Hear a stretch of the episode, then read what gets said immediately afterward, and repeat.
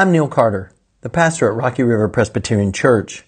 Thank you for joining us through our podcast. Let me extend a personal invitation as well to join us at RRPC in person on Sunday mornings at 11 a.m. This is the Easter season.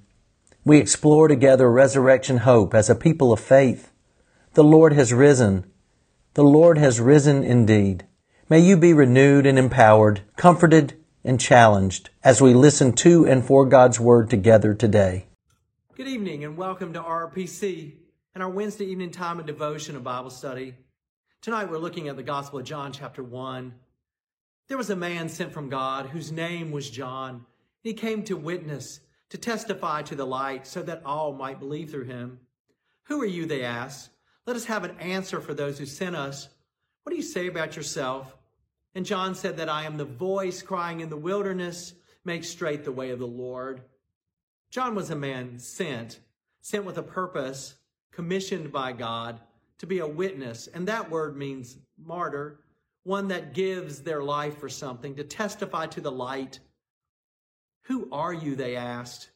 What a great question that carries across the corridors of time to land right in front of us. Who am I? And who are you? Who are we as the church?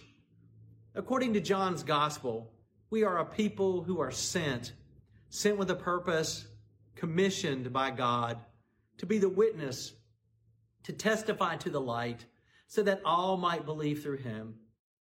We are the voice crying out, Make straight the way of the Lord. In this Advent season, we continue to light Advent candles to brighten the sanctuary. It's a reminder we are not the light. We are sent to witness, to give our very lives pointing to the light of the world. Remember, you are sent. You are commissioned. It's not about you. It's not about me. It's about the one who sent us, the one for whom we are sent to proclaim, the one who is coming into the world, who is the light of the world. The good news of Jesus Christ. Thanks be to God.